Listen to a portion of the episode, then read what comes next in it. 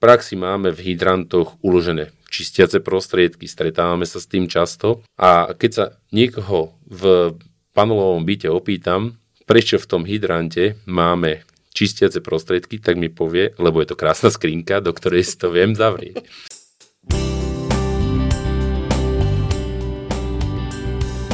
Bezpečný deň, milí poslucháči, vítajte v BOZP pod lupou v podcaste, kde s úsmevom na tvári odhaľujeme nebezpečné situácie v pracovnom prostredí a vydávame sa na dobrodružnú cestu za poznátkami o bezpečnosti a ochrane zdravia pri práci. Spoločne budeme rozoberať príbehy, tipy a rady, novinky a všetko, čo sa týka bezpečnosti, aby ste sa cítili pripravení na to, čo na vás číha v pracovnom prostredí. Tak si pripnite bezpečnostný pás a vyrážame do labyrintu POZP.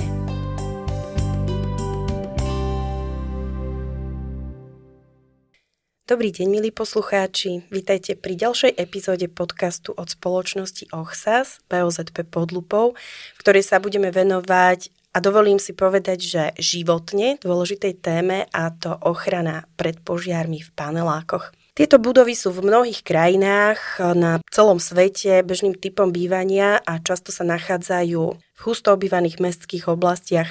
Ale ako to vyzerá s bezpečnosťou a ochranou pred požiarmi v týchto spoločných domoch, to nám dnes prezradí môj host, ktorým je projektový manažér pre zariadenia na odvod tepla a splodín horenia a tiež výkonný viceprezident Asociácie pasívnej požiarnej ochrany Slovenskej republiky, pán Tomáš Krchnák. Srdečne vás vítam u nás. Dobrý deň, ďakujem za pozvanie. Pán Krchnák, okrem toho, čo som už na vás prezradila ja, povedzte mne aj našim poslucháčom, čo vás viedlo k takéto náročnej, ale zároveň krásnej práci v oblasti ochrany pred požiarmi. Ja som sa k tejto práci dostal vlastne ešte počas vysokej školy, kedy som začal brigádovať v spoločnosti, ktorá sa venuje práve odvodu tepla z plnín horenia. A tá požiarná ochrana ma celkom chytila a dostala, dostala sa mi pod kožu a vlastne už Vyše 15 rokov sa venujem požiarnej ochrane, nielen odvodu tepla a splnenia horenia, lebo ako ste aj povedali, e, pracujem ako viceprezident Asociácie pasívnej požiarnej ochrany a starám sa tam hlavne o tú edukatívnu časť a snažím sa, aby sa zvýšilo povedomie o požiarnej ochrane na Slovensku. Mm-hmm. Takže ja som sa dostal počas vysokej školy k e, požiarnej ochrane a odtedy mi to zostalo. Je to už nejakých tých pár rokov. Super, tak sa teším na nejaké vaše príbehy a príhody a zážitky. Na úvod tu vždy dávam mojim hosťom takú neštandardnú otázku, aby zapojili trošku aj svoje kreatívne bunky, takže táto je pre vás. Ak by ste mali kúzelnú paličku a mohli vytvoriť bez obmedzenia kúzlo, ktoré by ochránilo každý panelák alebo dom pred požiarmi, aké by to bolo?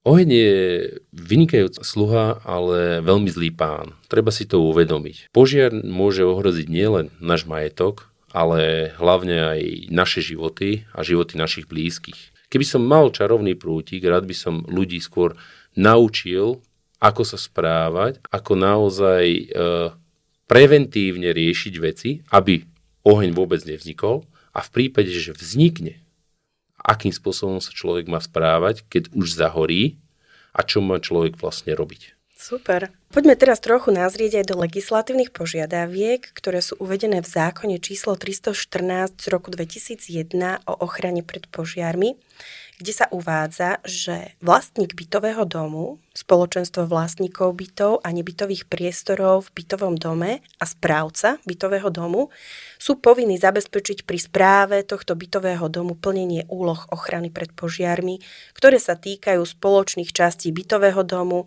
a spoločných zariadení bytového domu a to najmä zabezpečiť v objektoch a v priestoroch vykonávanie tzv. preventívnych protipožiarných prehliadok a odstraňovať zistené nedostatky, ktoré zaznamená technik požiarnej ochrany. Ruku na srdce, milí poslucháči, ktorí bývate v panelákoch, mnohí z vás ani len netušia, čo je to preventívna protipožiarná prehliadka a či ju vôbec niekto u vás vykonáva. Pán Krchnák, mohli by ste nám objasniť trošku, čo je to za prehliadku a prečo má význam takúto prehliadku robiť aj v bytovkách? Tak túto činnosť by mal vykonávať e, technik požiarnej ochrany a vlastník bytového domu mal zabezpečiť každoročné preventívne prehliadky, pri ktorých sa zistuje úroveň požiarnej ochrany. Napríklad sa kontrolujú chránené unikové cesty. Často sa stretávame s tým, že schodisku si ľudia uskladňujú bicykle, botníky, kvety a rôzne iné predmety. V prípade požiaru je však potrebné buď unikať po takomto zapratanom schodisku, alebo vykonávať zásah. Rovnako je potrebné kontrolovať hasiace prístroje. Vetranie schodiska a hydranty to sú všetko požiarné a požiarnotechnické zariadenia, ktoré potrebujeme a e, využívame v prípade vzniku požiaru. V praxi máme v hydrantoch uložené čistiace prostriedky, stretávame sa s tým často a keď sa niekoho v panelovom byte opýtam, prečo v tom hydrante máme čistiace prostriedky, tak mi povie, lebo je to krásna skrinka, do ktorej si to viem zavrieť. Alebo v nejednej nemocnici som sa stretol s tým, že hydrant bol uzavretý vysiacím zámkom. Tento zámok bol zamknutý a kľúčik od zámku je v sklenej skrínke vedľa hydrantu, ktorú je potrebné rozbiť a potom, je, potom ten vysiaci zámok odomknúť. Alebo tá lepšia časť je, keď tam je len vysiaci zámok a kľúčik nikde. Uh-huh. A je tam napísané ako na jednom nemenovanom štadióne, kde bolo napísané, že kľúčik nájdete na SBS. Takže, poviem príklad. Ja som bol na tom danom štadióne, bol tam hydrant, bolo tam napísané kľúčik nájdete na SBS a ja hovorím, áno, ale SBS je na druhom konci toho štadióna, takže keď tu začne horieť, tak ja mám teraz obehnúť celý štadión, prísť na SBS, vypýtať si kľúčik, hm pribehnúť k hydrantu, odomknúť hydrant a začať hasiť. Uh-huh, výborne. Vynikajúce. Áno, to sa si ľudia vôbec neuvedomujú, že vlastne takto naťahujú ten čas toho prvotného zásahu, teda aj v tých panelových domoch alebo prípadne aj v iných budovách, je to nebezpečné. Samozrejme, tým vysiacím zámkom nemôže byť o, takýto hydrán uzamknutý, aj napriek tomu, že by bol vedľa nejaký kľúčik, je to proste neprípustné, nakoľko potrebujeme urobiť asi veľký zásah hneď. Strácame, strácame tým čas, nechávame ten požiar rozhorieť, zadymiť celý priestor a v tej prvotnej fáze požiaru, keď sa len začína rozhorievať, my máme najväčšiu šancu ako laická verejnosť ten, eh, ten požiar uhasiť. Pokiaľ technik požiarnej ochrany príde na nejaké nedostatky, je však potrebné, aby tie, o týchto nedostatkoch informoval majiteľov alebo majiteľa bytového domu alebo teda bytového družstva a boli tieto nedostatky všetky odstránené. Lebo ako som povedal, my ako laická verejnosť, nie hasiči, ale laická verejnosť, my máme šancu zabrániť rozhoreniu alebo zabrániť tomu vzniku požiaru vtedy, keď je v prvotnej fáze. Keď začína ešte len horieť. Vtedy potrebujeme, aby sme mali funkčný hydrant, aby sme mali hasiacie prístroj. Všetci mi hovoria, že nepotrebujem hasiaci prístroj, lebo na čom je. Uh-huh. Ale stretol som sa s tým, že dokonca v bytovom dome u mojej rodiny trikrát horelo, nemali hasiaci prístroj, uh-huh. keď už prvýkrát zahorelo, odtedy si kúpili hasiaci prístroj, lebo ja som im ukázal, akým spôsobom to treba využiť uh-huh. a keď začne horieť, je potrebné to naozaj zahasiť. Keď už to nedokážeme zahasiť, tak ten byt sa nám dostane do, pl- do problémov. Vznikne požiar, môže vzniknúť taký, že prichádzame o, o svoj majetok, ohrozujeme vlastné životy a dokonca, keď prídu hasiči, tak vytopíme všetkých susedov pod nami. Áno, to je pravda, že tie škody sú potom neuveriteľné veľké. Rovnako zákon ustanovuje, aby sa určili miesta so zvýšeným nebezpečenstvom vzniku požiaru a označili sa príslušnými príkazmi, zákazmi a pokynmi. Vo väčšine prípadov sa jedná o miesta, kam sa dopravujú prípadne spracúvajú horľavé plyny, kvapaliny alebo tuhé látky, napríklad kotolnie s väčším výkonom. Nebudeme si klamať, v panelákoch bezpečnostné tabulky nemajú dlhú životnosť a mnohé z nich končia skôr ako karikatúry. Aké by podľa vás mohlo alebo bolo najideálnejšie označenie týchto priestorov, aby mali aj nejakú trvácnosť? Ideálne z môjho pohľadu je stále edukácia ľudí. Stále im vysvetľovať, prečo vôbec e, je potrebná tá požiarná ochrana a požiarná prevencia. Podľa môjho názoru tieto tabulky alebo výstražné e, nejaké piktogramy majú naozaj len charakter toho, že povedia nám, mám nejaký priestor so zvýšením nebezpečenstvom požiaru, ale pokiaľ ten človek nevie, čo znamená priestor s, ne- s zvýšeným nebezpečenstvom požiaru alebo s nebezpečenstvom výbuchu, je pre ňoho absolútne irrelevantné ten piktogram. Mm-hmm. My potrebujeme najprv naučiť ľudí, čo to všetko môže spôsobiť, čo vôbec môže ten požiar spôsobiť aké škody môžu vzniknúť, že môžu byť ohrozené ľudské životy. A následne na to môžeme využívať tieto piktogramy a rôzne tabulky, lebo potom už ľudia, ktorí budú chápať, že áno, je tam nejaké nebezpečenstvo, už viem, čo mám v tom prípade robiť. Ale pokiaľ my ich nenaučíme, že v priestore so zvýšeným nebezpečenstvom požiaru musím robiť toto a toto, musím byť opatrný, musím tam ísť s tým, že tam môže, môže byť horlavá látka, nemôžem tam, poviem príklad, fajčiť, ako sa v minulosti robilo, že do pivnice išli ľudia fajčiť Čo a podobné veci. podľa mňa aj robí ešte stále. Ako by mali byť uh, teda označené napríklad unikové cesty, prípadne východy, aby naši poslucháči napríklad si vedeli skontrolovať, či takéto bezpečnostné značenia majú vo svojich bytových domoch. Pretože vieme, že teda tá bezpečnostná tabulka alebo ten piktogram toho únikového východu je zelená tabulka s bielým panáčikom, popisom, prípadne textovým a tak ďalej. Čiže hovorí nám to, že asi stadiaľ to mám utekať, ale ako by mali byť teda správne označené. Ako hovoríte, e, piktogram na tú unikovú cestu je vždy rovnaký. Je tam nejaká šipka, ktorá nám označuje smer úniku a je tam e, biely panáčik, ktorý ukazuje, týmto smerom mám unikať. Týmto smerom ja mám ísť a toto ma vlastne navádza. V prípade požiaru tieto e, piktogramy, alebo teda v niektorých prípadoch sú to už svetlá, vám označujú aj v zníženej viditeľnosti, že tade to mám utekať. Keď sa dostanete na nejaké rozcestie, tak rovnako sú tam piktogramy, ktoré vám ukazujú, že na tomto rozcestí sa pohybuj, poviem príklad, vpravo, lebo tade sa dostaneš do chránenej únikovej cesty alebo na nejaké zhromaždisko mimo tohoto domu.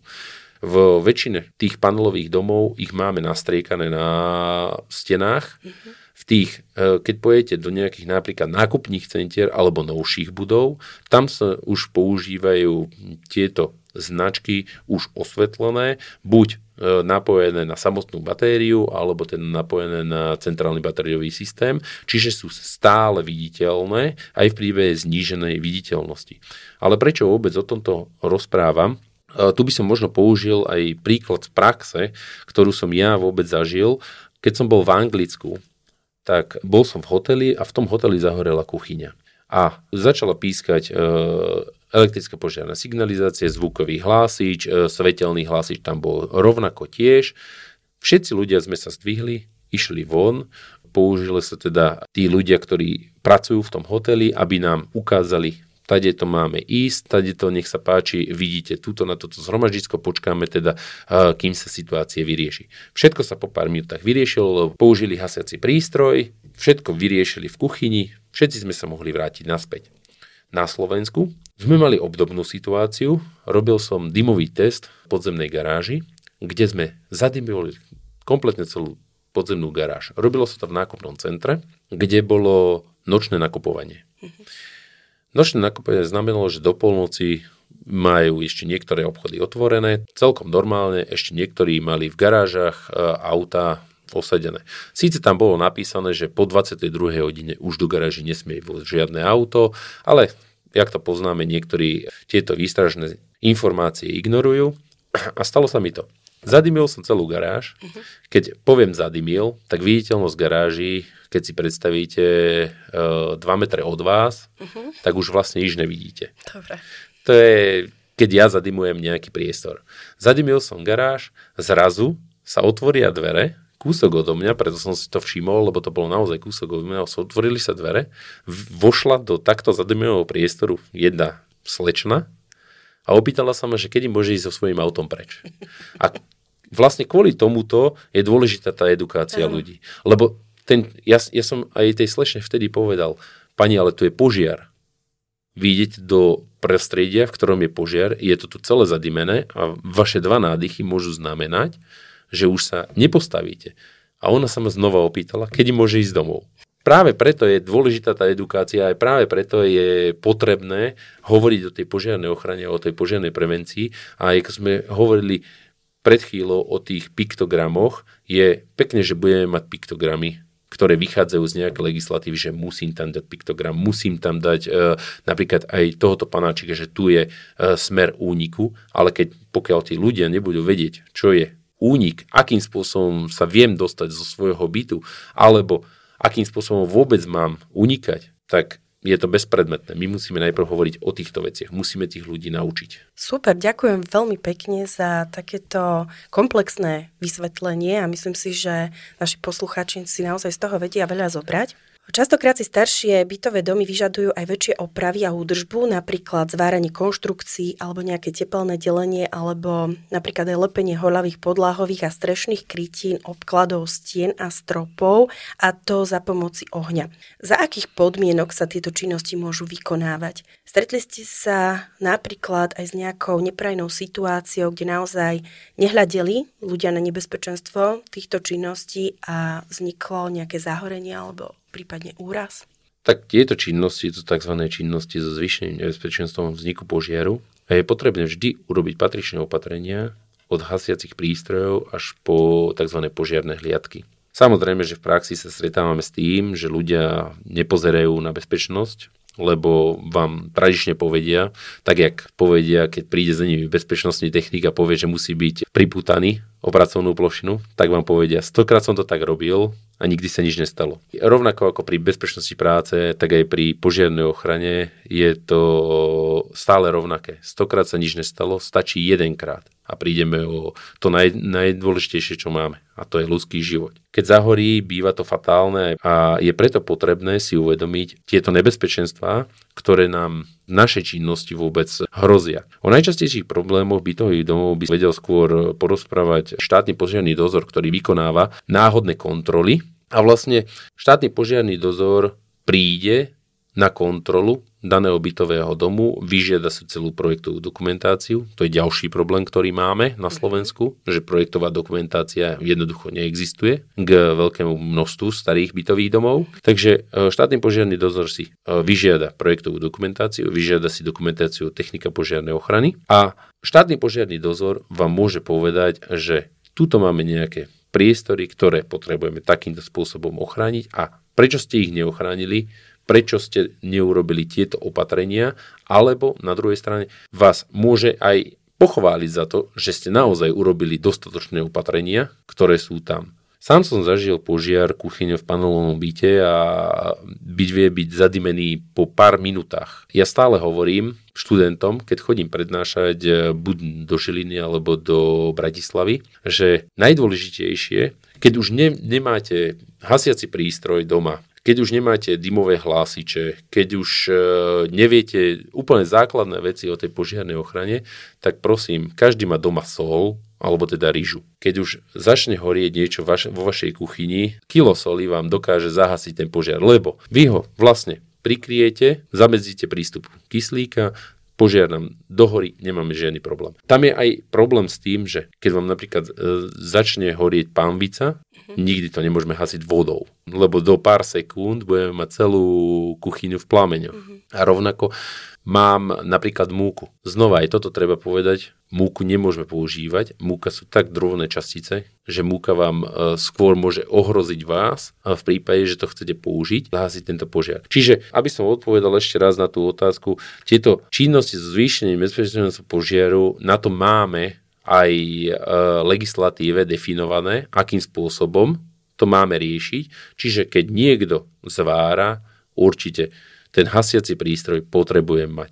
A treba si uvedomiť, že po zváraní, po tejto činnosti, ten zvar zostáva horúci ešte niekoľko minút, nie len minút, ale možno aj hodín a je potrebné zabezpečiť tzv. Poži- e, protipožiarnú hliadku, ktorá ten priestor príde kontrolovať. Toto sa bežne deje na veľkých stavbách, kde sa takéto činnosti vykonávajú. Len keď si ľudia vykonávajú takúto činnosť doma, na toto opmínajú a potom môže nastať ten požiar.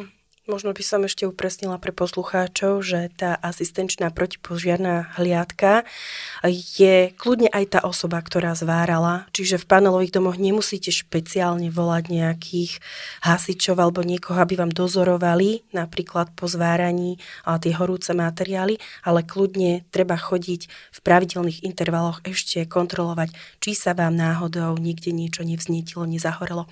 Ja som sa totiž a, taktiež stretla už aj s tým, že takíto domáci kutili v panelákových domoch, keďže nemajú svoje dielničky, tak si vytvorili dielničku v podstate z pivnice a častokrát tam vykonávali možno nejaké práce, ako je zváranie alebo tepelné delenie nejakých kovov a podobne. Či už teda majstrovali niečo do vlastných bytov alebo možno aj do práce, ale toto sa nesmie vykonávať. Jasné, že aj pri tom zváraní vznikajú splodiny, dymy, ktoré sa kumulujú v týchto priestoroch a mohli by otráviť v podstate človeka alebo vzniknúť následne aj nejaký požiar. Takže keď už sa niečo takéto vykonáva, je vždy nutné nutné mať špeciálne opatrenia, ale určite nie v pivnici. Určite nie v pivnici, lebo treba si uvedomiť, že človek, keď býva v panelovom dome, tak v tých pivniciach má veľké množstvo ľudí svoje materiály. A niekto tam môže mať nejakú horlavú kvapalinu.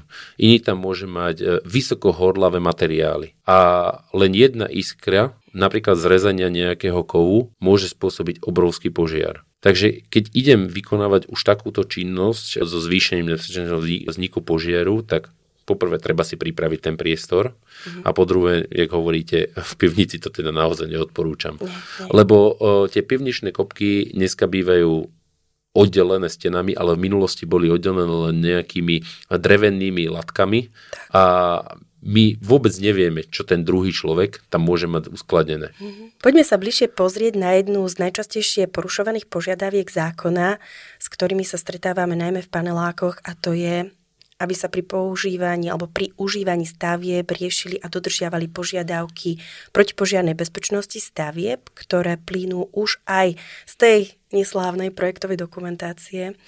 Mám na mysli evakuačné únikové cesty. Aké najkreatívnejšie schodisko ste za svoj profesionálny život videli? Tak ľudia sú rôzni a pokiaľ sa nič nestalo, nikto nerieši vôbec nič. Povedzme si to úprimne, ale stretol som sa aj s tým, že na schodisko si osadia rôzne kvetinky, bicykle alebo vysťahujú pol bytu, alebo v byte už nemám priestor a keď mu poviem, že halo, ale toto schodisko potrebuje niekto aj unikať, alebo teda keď už nepotrebujú unikať, tak minimálne tí hasiči sa k tebe potrebujú dostať a so svojím dýchacím prístrojom ťa odtiaľ to dostanú, mm-hmm. tak mi povie, no ale však u nás nehorelo, stačí raz. Čo sa týka ešte tej dokumentácie, o ktorej sme hovorili, keď sa robia rekonštrukcie, tak každý zhotoviteľ požiarnej konštrukcie a teda aj e, požiarného prestupu by mal majiteľovi bytu, alebo teda bytového domu, keďže sa stúpačka prechádza cez viacero bytov, by mal dať tzv. osvedčenie požiarnej konštrukcie, kde by mali byť presne definované aj prestupy, to znamená, mal, musí tam byť definované z čoho je prestup urobený, akým spôsobom prestup urobený a kto ho zhotovil. Čiže je tam definovaný zhotoviteľ. A v prípade, že ten, cez e, túto stúpačku sa začne šíriť požiar do iných bytov, tak je zodpovedný práve ten zhotoviteľ, ktorého máme napísané na tom osvedčení požiarnej konštrukcie. A práve z toho dôvodu som tento rok e, začal komunikáciu aj s poisťovňami, aby vedeli o tom, že máme tu nejaký pojem osvedčenie požiarnej konštrukcie, ktorý tu máme už naozaj veľmi dlho, je v legislatíve definovaný a na základe dokumentu o osvedčení požiarnej konštrukcie my vieme krásne poukázať, že tento zhotoviteľ riešil túto časť budovy, cez ktorú sa šíril požiar a tým pádom ohrozoval majetok, osoby a spôsobil škodu. Lebo dneska, keď robia rekonštrukcie nejakej e, stúpačky, tak väčšinou to odfláknú buď tou purpenou, alebo tam nedajú vôbec nič. Lebo sa to zavre, dvierkami a nikto sa tam nepozerá. To nevidí, znútra je to pekné. Vy ste špecialista na zariadenia odvodu tepla a splodín horenia. Ako je táto oblasť riešená v bytových domoch? Tak odvod tepla a splodín horenia je definovaný ako požiarno-technické zariadenie v našej legislatíve a navrhuje sa na zhromažďovacie priestory. V bytových domoch väčšinou takéto priestory nemáme Ale toto zariadenie sa navrhuje aj práve na spomínané chránené unikové cesty, čiže na tie schodiska, aby sme ich vedeli v prípade zadimenia nejakým spôsobom odvetrať a zabezpečiť tak vyššiu viditeľnosť a pomôcť aj zásahovým hasičom vykonávať zásah po tejto vnútornej ceste. V minulosti sa odvod tepla spojenia horenia riešil buď nejakým kladkovým systémom alebo nejakým pákovým systémom, ako som už spomínal. Dnes už máme systémy sofistikovanejšie a sú napojené na elektrickú energiu, čiže je tam buď nejaký malý rozvádzač, v ktorom je batéria a v prípade, že vznikne v panelovom dome alebo teda nejakom dome požiar, tak na tom schodisku máme malé tlačítkové hlásiče, nad ním je vždy napísané vetranie chránenej únikovej cesty, stačí rozbiť skríčko, stlačiť tlačítko, signál príde do panela a na základe tohto signálu sa otvára práve ten spomínaný buď okno alebo svetlík, ktorý je na najvyššom podlaží a pomocou toho vieme odvetrať tieto chránené unikové cesty. Nie len samozrejme pomocou okien a svetlíkov, ale existujú aj chránené unikové cesty, ktoré sú vetrané núteným spôsobom a naozaj máme na Slovensku panelové domy, ktoré majú staré ventilátory, ktoré majú viac ako 50 rokov a sú naozaj ešte stále funkčné. Super. Ja by som sa ešte možno tak spätne vrátila. Mnohí ľudia majú informáciu, či už teda historicky sa to možno učilo aj v školách, alebo aj na školeniach o ochrane pred požiarmi, o, u zamestnávateľov a podobne, že na to, aby horelo, potrebujeme v podstate tri veci. Horlávú látku, zápalný zdroj a vzduch. Čiže ja potrebujem v podstate vyriešiť to, že keď zneprístupním vzduch, tak uhasím požiar. Áno, čiže jednu, keď odoberiem. Ľudia majú túto informáciu a nemajú po B. Teraz im poviem informáciu B, že keď horí, otvorte okno. A prvá reakcia je, ale vedia, ja nemôžem pustiť vzduch. Viete mi toto nejako laicky vysvetliť? Tam je ten veľký problém, jak ste povedali, že požiar potrebuje tri veci, čiže Iniciačný zdroj sme mali, lebo začalo horieť. Mali sme aj horlavú látku, lebo tá začala horieť a máme tam teda kyslík. V prípade, že nám ten požiar horí, on nemá inú, inú starosť, naozaj nemá inú starosť, len chce žiť. A on žije len z toho, že papka nám ten kyslík. On ho potrebuje k svojmu životu. A my keď zamedzíme ten prívod vzduchu, tak čo sa stane? Minimálne v tom priestore, v ktorom sme, on zožerie všetky kyslík. Je problém ten, že vzniká nám to CO a CO2, mm. lebo to sú vedľajšie produkty horenia. To strebávať naše ľudské telo nedokáže a dochádza k bolestiam hlavy, až môže dôjsť k tomu, že upadneme až do bezvedomia. To je jeden problém. Mm-hmm. A druhý problém je, že môžeme zamedziť prísunu vzduchu, ale v tom prípade nemáme žiadne kontrolovanie horenie a v tom prípade sa môže stať to, že začne tlieť materiál, ktorý horel. Kyslík už nie, že nemá, má ho minimum a teraz zrazu prídu hasiči alebo príde niekto do daného priestoru, náhle otvorí dvere, uh-huh. ten požiar dostane obrovské množstvo kyslíka a nastáva tzv. backdraft efekt. To znamená, že nastáva obrovský výbuch smerom práve tým, ktorým my vstupujeme lebo odtiaľ prichádza veľké množstvo kyslíka, čiže plamene sa šíria presne týmto smerom. A to je veľký problém. Backdraft efekt môže byť problém nielen pre hasičov, ale je problém aj pre tých ľudí, ktorí môžu náhodne vstúpiť do toho priestoru. A tento jav vlastne urýchli celé horenie všetkého priestoru okolo, lebo vlastne ten požiar sa veľkou rýchlosťou šíri po celom priestore. Mhm. Takže je vhodné aby sa otvorilo pri požiari okno, aj napriek tomu, že by sme mali zamedziť prístupu vzduchu, aby sme uhasili požiar. Áno. To... Čiže je to hlavne z toho dôvodu, aby nám nevznikol tento backdraft a rovnako, aby sa nám tam nezostávali tie splodiny, Ale ktoré nás udusia. Minimálne presne tak. Keď otvorím okno, tak ten požiar sa bude šíriť cestou najmenšieho odporu. Uh-huh. Čiže on pre svoj život potrebuje kyslík. Veď on si nebude brať kyslík z vedlejšej miestnosti, keď má hneď pred sebou otvorené okno uh-huh. a my máme v obzduší dneska 21% kyslíka. Požiar na to, aby reálne vedel žiť, potrebuje minimálne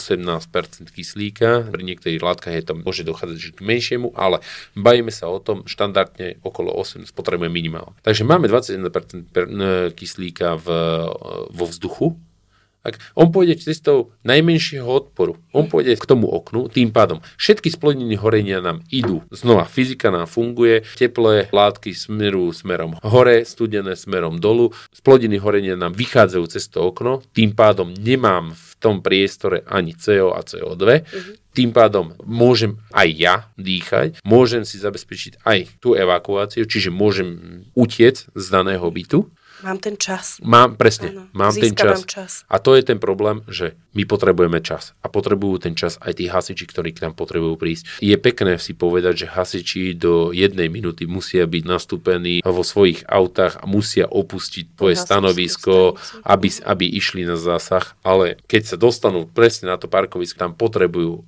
niektoré auta odsúvať. Teraz vidíme to v rôznych videách. Hasiči prechádzajú cez križovatku. Sú ľudia, ktorí ich úplne ignorujú. Uh-huh. Absolútne ignorujú, že ide proste auto, ktoré má majáky, potrebuje prejsť. Či je to sanitka, hasiči, policajt. Sú ľudia naozaj, ľudí máme rôznych a ignorujú ich, lebo však ja mám zelenú, tak ja idem. Ano. Potom prídu na to sídlisko a my potrebujeme pre tých hasičov dostať ten, ten čas. Oni ho tiež potrebujú. Uh-huh. A oni, kým prídu naozaj na miesto, kým sa rozložia, to všetko trvá nejaký čas. Áno, áno, to sa si nikto neuvedomí. A za ten čas už môže byť celý byt zhorený, aj ten nad ním, aj ten ano. nad ním. A veľmi častým problémom súčasnej doby je zlý, ba niekedy až žiadny prístup hasičskej techniky k výškovým budovám. Ja sama som osobne bola svetkom požiaru jedného paneláku, kde sa naozaj hasiči nevedeli dostať kvôli zaparkovaným autám a museli odtlačiť na silu dve autá, čo im samozrejme bralo ten ich vzácný čas, ktorý potrebovali na zásah. Ako by mali tieto prístupové cesty a nástupné plochy byť riešené a prečo je to dôležité? Tak prístup hasičskej techniky je stály problém našich uh, zasahujúcich hasičov, lebo všetci vieme, máme veľké množstvo aut na parkoviskách, ľudia nemajú kde parkovať, potom parkujú aj na chodníkoch a prístupových cestách. A záchranné zložky sa nevedia dostať uh, tesne k tomu panelovému domu, lebo hovoríme dneska o panelových domoch. A zvyšuje to teda čas, kedy sa tam vedia dostať a pokiaľ sa tam nevedia dostať tak, aby vedeli použiť svoju výškovú techniku, tak je tam aj problém s evakuáciou alebo prípadným zásahom. Je treba si uvedomiť, že výšková technika sa musí dostať do blízkosti domu na to, aby ju mohli vlastne hasiči použiť. Čiže ona keď bude zaparkovaná 20-30 metrov od eh, panelového domu, nemá tam vôbec žiadny zmysel. Tiež som bol svetkom požiaru bytového domu v Bratislave, kde hasická technika sa nevedela dostať k danému domu a museli otláčať zaparkované autá a potom ťažko manévrovať medzi týmito autami so svojou technikou a plošinou, lebo bolo potrebné využiť plošinu na evakuáciu osôb. Je potrebné si uvedomiť aj to, že každá sekunda môže a hlavne aj je dôležitá pri zásahu. Hasiči sú tí, ktorí riskujú životy na to, aby nám pomohli v prípade požiaru alebo inej havárie. Skúsme sa zamyslieť aj nad tým, ako aj my môžeme pomôcť im. Ak je to len o tom, že zaparkujem o 10, 15, 20 metrov ďalej, ale pomôžem zasahujúcim hasičom, ale nie len zasahujúcim hasičom, ale aj sanitke alebo polícii, mm-hmm našim záchranným zložkám na to, aby prišli k miestu rýchlejšie, pomôžem možno v budúcnosti aj sebe, lebo aj mne sa môže niečo stať. Na záver by som vás ešte poprosila o také krátke zhrnutie, možno nejaké rady a tipy, ako by naši poslucháči vedeli ochrániť svoje obydlia aj životy pred vznikom požiaru alebo zadýmením v paneláku. Určite by som odporúčil všetkým poslucháčom, aby si prečítali tie krátke návody PO, ktoré vydáme v Asociácii pasívnej požiarnej ochrany Slovenskej republiky. Sú to krátke návody na jednu až dve strany, čiže to čítanie tam naozaj nie je rozsiahle a hlavne sa snažím tam dávať čo najviac obrázkov, lebo e, stačí raz vidieť a nepotrebujeme to stokrát počuť. Skúsme si na chvíľu sadnúť do kresla domu a porozmýšľať, ako by ste sa dostali zo svojho domu v prípade požiaru. Alebo čo by ste robili, ak by vám začal horieť hrniec v kuchyni. To sú úplne jednoduché, triviálne veci, nad ktorými každý človek mohol raz za čas si sadnúť, potrvá vám to pár minút a skúste si premyslieť, ako sa vôbec viete dostať z vášho domu. Viete, čo sú dymové hlásiče a na čo slúžia, viete, že ich cena sa pohybuje len okolo 10 eur uh-huh. a povedzme si úprimne, nikto ich nepoužíva vo svojich domoch. Dymový hlásič vie ohlásiť vznik požiaru už pri prvom zadimení. Vie vám pomôcť uhasiť ten požiar. Vie uh, vám pomôcť rýchlejšie reagovať. V dnešnej dobe sú uh, rozšírené elektrokolobežky. Veľa ľudí ich uh, skladuje práve na tých chránených uhlíkových cestách, čiže na tých schodiskách, alebo v tom horšom prípade ich skladuje hneď za vstupnými dverami do svojho bytu. Požiar batérie môže za pár sekúnd úplne zadymiť celý priestor vášho bytu. Čiže aj elektrokolobežky je potrebné vedieť, kde ich, kde ich skladovať, akým spôsobom ich nabíjať, ale aj takúto tému sme riešili práve v tých krátkých návodoch PO, ktoré vydávame. Preto by som veľmi rád upriamil pozornosť našich poslucháčov práve na tieto krátke návody PO, ale môžete si skúsiť pozrieť aj tú reláciu, ktorú robilo v spolupráci s RTVS Hasičské záchranný zbor v Nitre, kde ukazovali, čo sa vôbec stane v prípade vzniku požiaru jedného bytu, akým spôsobom sú zadimené aj tie chránené unikové cesty v prípade, že sa nezatvoria dvere do daného bytu,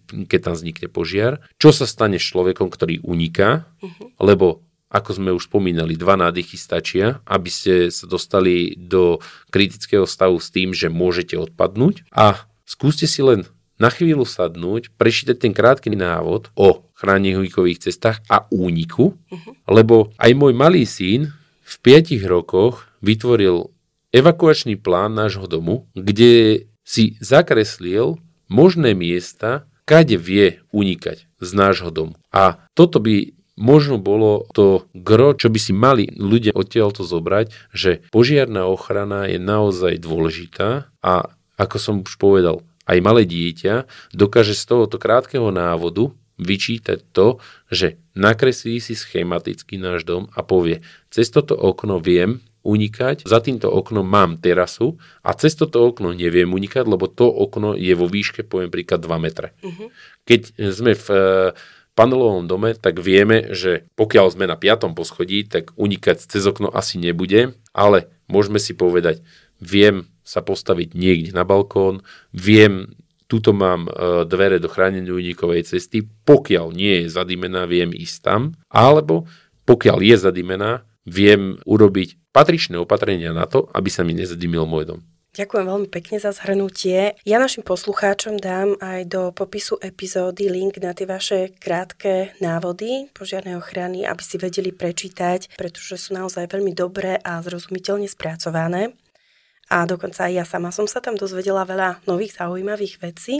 Pán Krchnak, chcela by som sa vám veľmi pekne poďakovať za vašu účasť v našom podcaste a za vaše neoceniteľné príspevky tejto téme, čo sa týka ochrany pred požiarmi v panelákových domoch. A ešte vás sem určite prizvem a porozprávame sa aj na nejaké ďalšie veľmi zaujímavé témy, lebo máte nám čo povedať. A verím, že takouto formou sa nám podarí spraviť tú osvetu tým všetkým ľuďom, tomu obyvateľstvu, nielen v domácom prostredí, ale samozrejme aj tej pracovnej a odbornej verejnosti. Mojím dnešným hostom bol Tomáš Krchnák. Ďakujem veľmi pekne za pozvanie, bolo mi cťou a budem sa tešiť na ďalšiu spoluprácu, lebo naozaj tá osveta je veľmi dôležitá a potrebujeme to stávať nielen teda tým vizuálnym vnemom, ako vytváram ja tie krátke návody požiarnej ochrany, ale veľa ľudí počúva podcasty a jak sme sa bavili aj pred nahrávaním tohto podcastu, nemáme takéto podcasty, čo sa týka bezpečnosti a požiarnej ochrany.